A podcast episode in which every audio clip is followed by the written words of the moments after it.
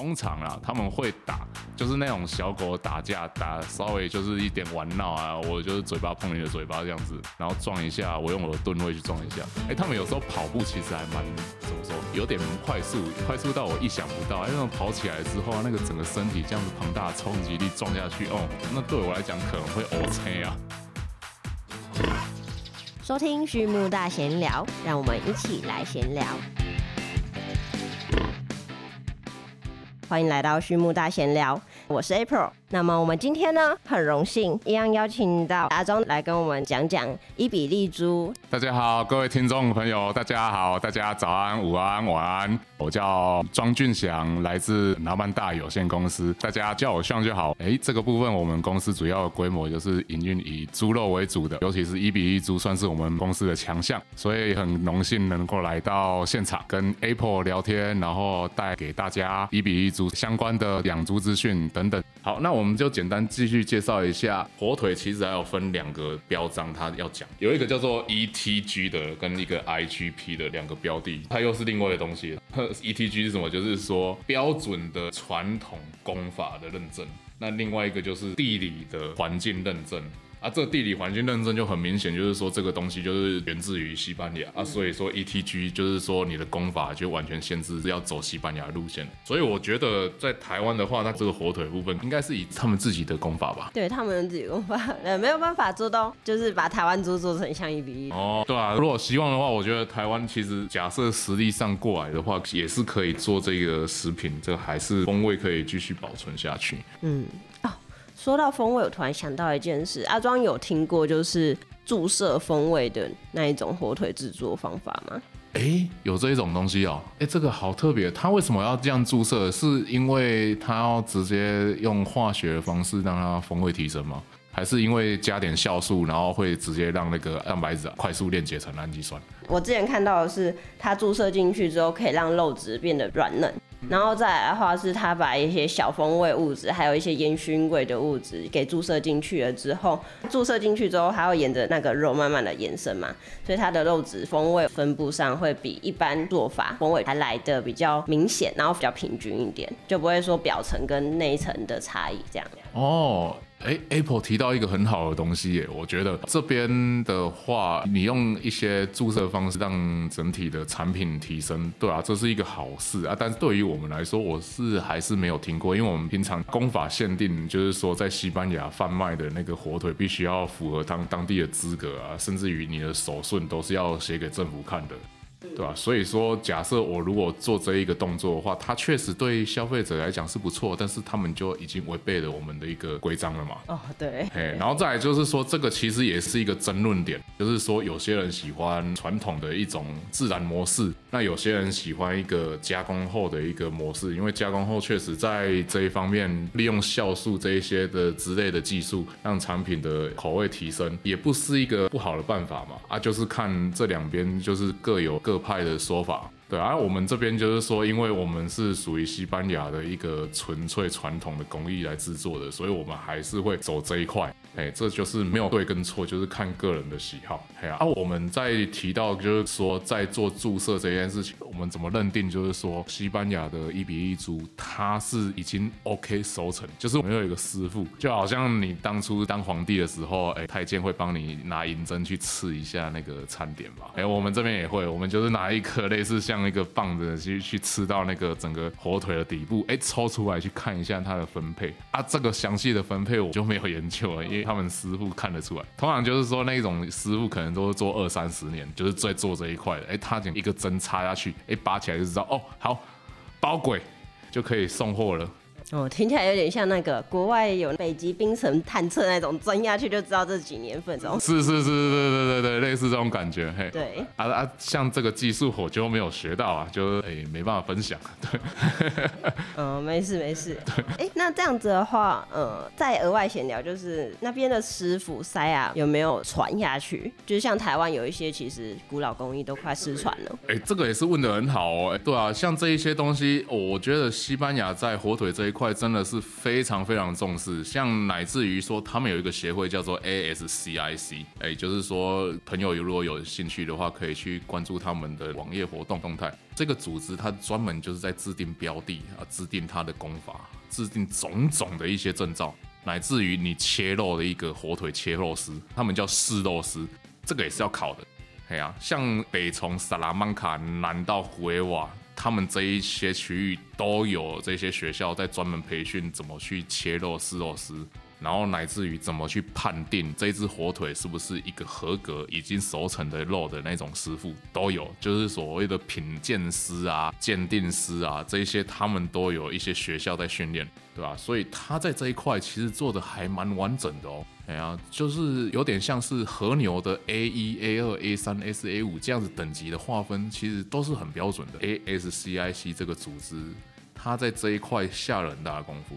西班牙政府看起来为了保留他们的传统工艺啊，建立一个不错的工艺训练学校，这样子。没错，没错，没错。他们对于传统啊，所谓的文化的传承，他们下的确实是蛮大的苦心啦。哎呀，乃至于譬如说 S E I C，他们在后续假设今天火腿切片出来之后，哎，他也会建议你说你要配什么酒，或者是听什么音乐，然后在什么环境下尝试这一块肉，都有一个建议的说明书在。听起来真的很厉害。对对对，他们有点像是把一个看起来正儿八经，就是说很严肃、很严肃的一个组织，很有权威性的组织，转变成一个让大家融入到其中的一个组织了。嗯，对，他的地位在火腿界其实是不容忽视的，还蛮厉害。有空我会回去研究研究查查。可以可以可以研究一下它。嗯嗯，那像在台湾来说，母猪分娩过后，那我们会有一个依序的饲养分期。那不知道这些一比利族小时候的成长过程是怎么样去做分歧？那他们什么时候有要做迁移啊、分舍，还有带出去见见外面的太阳这样子？哦，这个部分 Apple 也问到一个很棒的一个问题，就是说，呃，当猪生出来，然后经过哺乳期，呃之后，我们要去怎么去决定？哎，它要去住草原，或者是它要去住宿舍？哎，这个部分它其实又回来牵扯到它的气候，叫做蒙塔雷拉，它这个冬天雨季。因为我们当然就希望整只猪在生长的环境当中，它的生长期。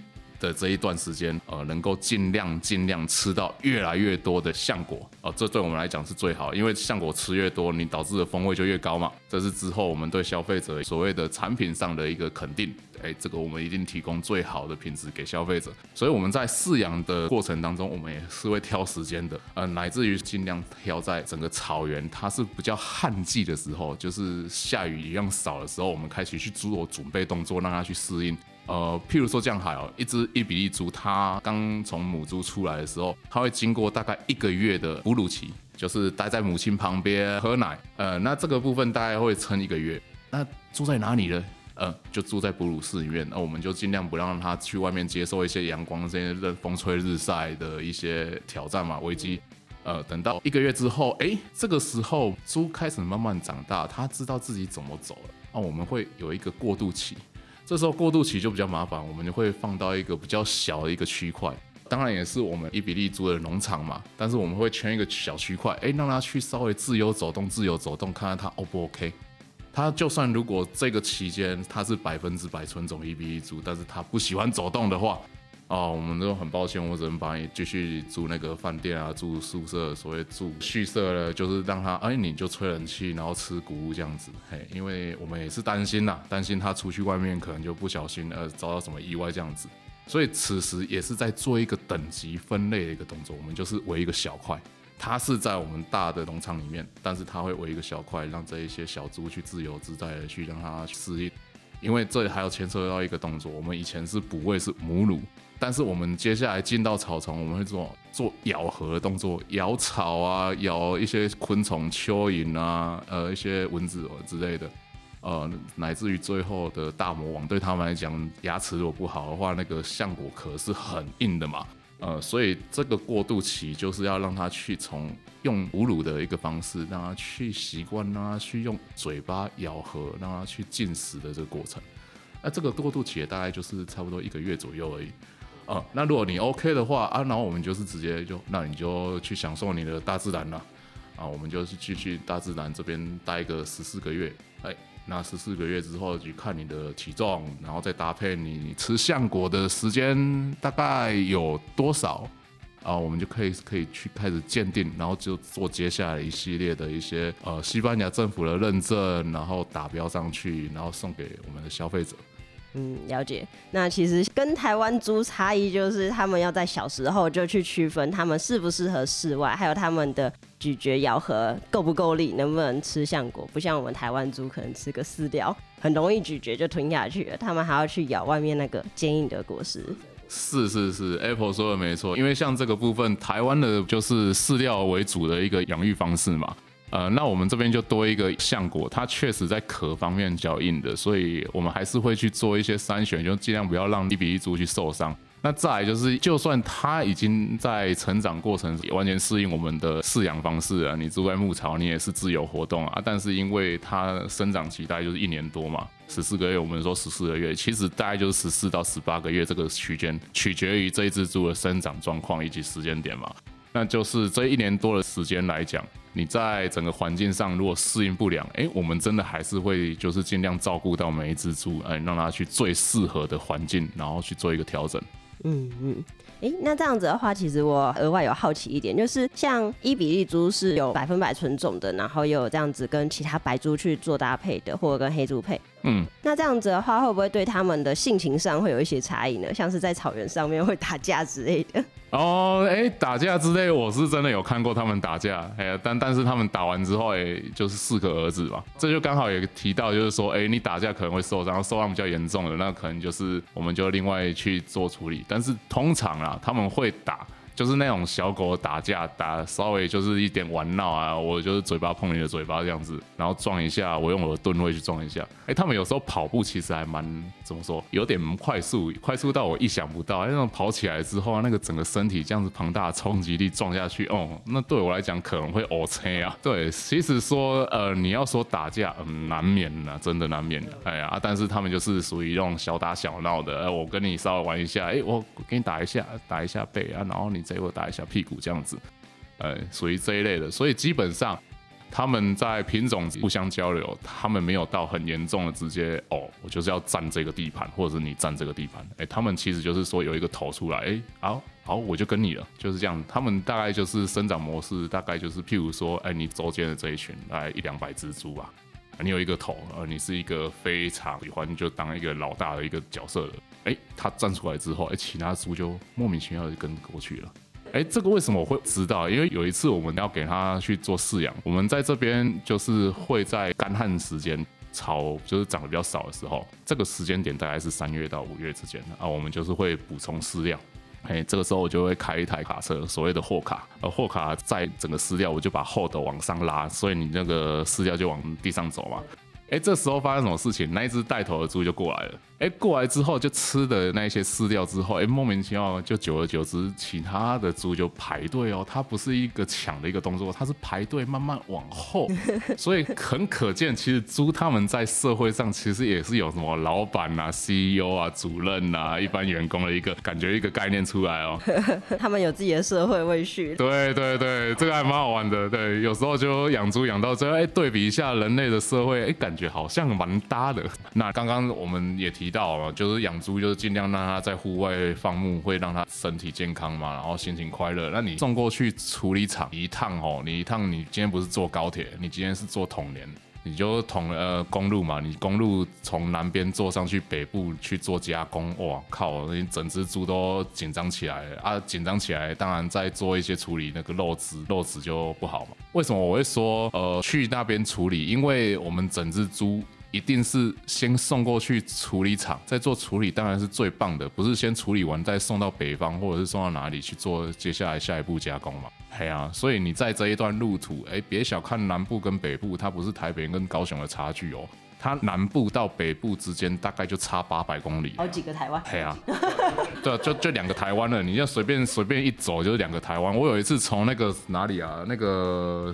北部的萨拉戈萨到南部的塞维亚，我这样开车光开高速公路就开九个小时了。嗯，对啊，萨拉戈萨它也算是一个白猪啦，西班牙白猪的盛产大地。就是这一块在白猪方面，哦，在世界上是顶级的哦，就是说在世界上它出产的分量是很高啊。我就是因为在那边有一些合作案，所以我从萨拉戈萨到塞维亚这一段路程就走了我快八个小时，也是听起来蛮不错玩的经验的。对啊，所以在猪在运行的过程，我们当然就是一定啊，就是一定是越靠近我们加工厂，这一个是让猪是最舒服的方式啊。嗯嗯。那这样子的话，阿忠在之前呃饲养一比一猪的过程中，有什么呃一些其他的经历，或是觉得哦有什么遇到一些呃比较可能困难啊，或需要挑战的事情这样子？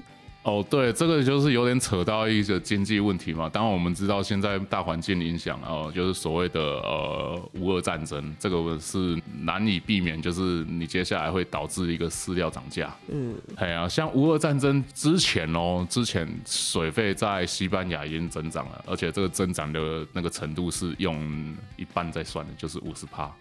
嘿，所以它的整整体上的成本。是往上叠的，用倍数成长的方式在往上叠的，那这是我比较不希望见到一个结果啦。但是目前大环境就是这样，啊，导致我们就是说会因为成本的关系，然后我们只能就是做一些减产的一个动作，让我们整个一比一猪能够在吃的方面，哦，乃至于我们在喝的方面，就喝水这个方面，能够每一只猪就给它给它满足嘛。你总不可能就是说你养一堆，但是每一只都瘦巴巴的，这样子对我们来讲也不对。嗯，对。嘿，然后再第二个因素就是下雨哦。这个季节像去年嘛，去年我在西班牙的时候，我一直等到十一月的时候，哦，它才下第一场雨。啊，一般来讲，这个地中海型气候的冬季雨期大概就是九月底会开始第一波雨。嗯，我等到了十一月，是迟了两个月，很久。哎呀，当然你两个月，但是整个雨季就是这么四个月而已。你到十一月，然后再开始就是说给整个大自然补充水分，然后让橡果可以丰沛的一个成长，那整个时间点就往后延了嘛。那往后延的结果就是变成就是说这一些猪在这个段季节吃的量就少。有些比较厉害可以吃的猪，可能一天哦就十五公斤的橡果，超厉害。对啊，这个很厉害。嗯，那我们也经过一些计算啊，因为我们就是说以前会对整个饲养的成长区间做一个严格的把控嘛，品质的把控，所以我们通常来计算一只猪从刚开始生出来，然后再到草原里面生长，这个不叫一般的猪，大概就是一只猪会消耗一顿的橡果，就是整个成长难以想象啊。一顿呢，很难以想象，对不对？而且而且你也很难以想象说，为什么会有这么多橡果可以吃？对啊，我刚刚想说，可能一只猪吃个五百公斤就很多，竟然可以吃到一顿。对啊，你刚刚就是说一天嘛，一天就可以吃十五公斤的。对对对。然后你看我，乘一下两个月，然后你每天吃十五公斤，这样就破百。破了破了。对对对，所以其实还蛮惊人的啦。他们食量也是算大，呃，所以可惜的部分就是这两点。第一点就是战争导致了一些成本上的增加。嗯。第二个很可惜，老天爷他们没有及时的让我们下雨，所以导致橡果减少啊，这些种种原因都会导致现在整体猪价是飙高的趋势啊，乃至于西班牙的期货还飙到顶，直接让政府暂停这样之类的一个消息都有嘛。嗯嗯，哎啊，这是比较可惜的地方啊，但是因为目前大环境假设今天是往好的方向走的话。那其实这一个痛苦就很容易去经历掉了。嗯，对，嘿，就是算一个暂时的磨难这样子。对对对，这是我目前遇到比较困难的部分。但如果可以接受的话，其实之后就是比较顺风顺水了嘛。嗯，对，嗯，那这样子其实听起来就是因为要配合气候，所以一比一猪比台湾猪只还要看天吃饭。对 对，是。对啊，对啊。嗯，那我刚刚突然想到一个额外的提问，想问阿忠，就是我们一比一猪做完火腿肉、前腿跟后腿去掉之后，那你们其他的中间的腹部那一大块以及头部，你们后续是怎么进行处理的？好，好，好，没问题，没问题。这就会分分两步，因为当我们饲养完，它是一个关卡。第二关卡就是送屠宰场，屠宰场第二关卡。那屠宰场的话，也是在周围。就譬如说，三号上面有一个地方叫做 H Tree Madura，这个地方算是整个伊比利猪的大宗，它是所有量产的一个最多的地方。嘿，啊，这个我们就会把我们的猪送到这个地方，然后请加工厂去处理腿的部分，呃，我们送到哈布狗南边，呃，啊，剩下的部分呢，诶，给屠宰场他们去做包装，哦，然后就直接送货到全世界各地了。嘿，所以我们的方式很简单，呃，我们就是养完猪之后，然后我们送给我们合作厂商，然后合作厂商他们有自己的专业一个团队嘛，他们来自于所谓的什么欧盟认证啊这些认证之类的，都是很有充分准备的。那我们就是安心的交给他，然后他们处理他们的专业，然后再用我们的品质把关送到全世界给消费者去做一个享用。嘿啊，所以说 Apple 刚刚问到那剩下的部位嘞，哎，就是在屠宰场这一块，呃，就把它做处理包装送到全世界了。那剩下的腿的部分，我们才会往南送到哈布狗这个地方。哎，不知道听众朋友对哈布沟这个地方有没有印象了？对吧？就是它其实，在火腿界算是有非常重量级分量的，就是在华语圈大家会想到周杰伦、蔡依林这样感觉啦。哎，OK，了解。那这样子的话，这些伊比利猪跟火腿肉，他们是透过船运，然后运输到各个国家的。那阿壮也知道，就是疫情之后，船运会有一些可能堵塞啊，乃至于现在算是疫情后。那你在这一段时间上有什么样的一些经验，或是遇到哪一些挑战之类的？哦，我们伊比利猪通常是不出西班牙的嘛，所以我们都是以产品的形式送往全世界。有点可惜，是因为疫情这三年哦，那个航运的费用，大家有碰过这一块的话，可能就知道它是用倍数成长嘛，本来可能是五六千美金一个柜，或者是之后变成一万多都有。所以才会有什么航海王系列票他们暴涨之类的啊，长龙他们可能八十六个月的那个年终，对，就是这一段期间确实对我们做这种外销来讲是一个阻碍，确实没办法服务到这些不叫远方的一些客户群啊，乃至于我们要跨海到美国、跨海到墨西哥、跨海到台湾来这边，这一些都是导致成本上升嘛。哎，当然就是说我们在我们市场决策下，我们还是以当地的欧洲为主。做一些销售嘛，呃啊，那这个等到疫情稍微结束之后，那个航运价格回归正常的一个曲线的话，我们哎就刚好有机会了。这也就是因为我今天来到现场跟 Apple 聊天，很荣幸能够来到现场这样子分享，因为就是这一块我们有机会在航运的部分取得一些比较 OK 的一个成本管控，然后我们才有机会把产品。从欧洲，然后销售到各个世界。嗯嗯，好，谢谢阿庄跟我们介绍。很谢谢 Apple 的邀请到来参加养猪国民学校这个单元啊，然后能够分享一下我在过去伊比利猪的这一块养殖的经验。哎也希望就是说大家如果有兴趣的话，你们也可以就是留言或者是传送一些相关的资讯问题，然后再给我们指导，然后我们再对应到服务。哎，谢谢大家。最后的最后，再次感谢大家收听，还有今天阿庄的分享。那对于畜牧大讲堂以及大闲聊有兴趣的朋友们，也欢迎来订阅我们。有问题的话呢，也欢迎留言或者透过简介中的 email 与我们联络。那我们下次见喽，拜拜！谢谢大家能够抽空然后来听我们的广播。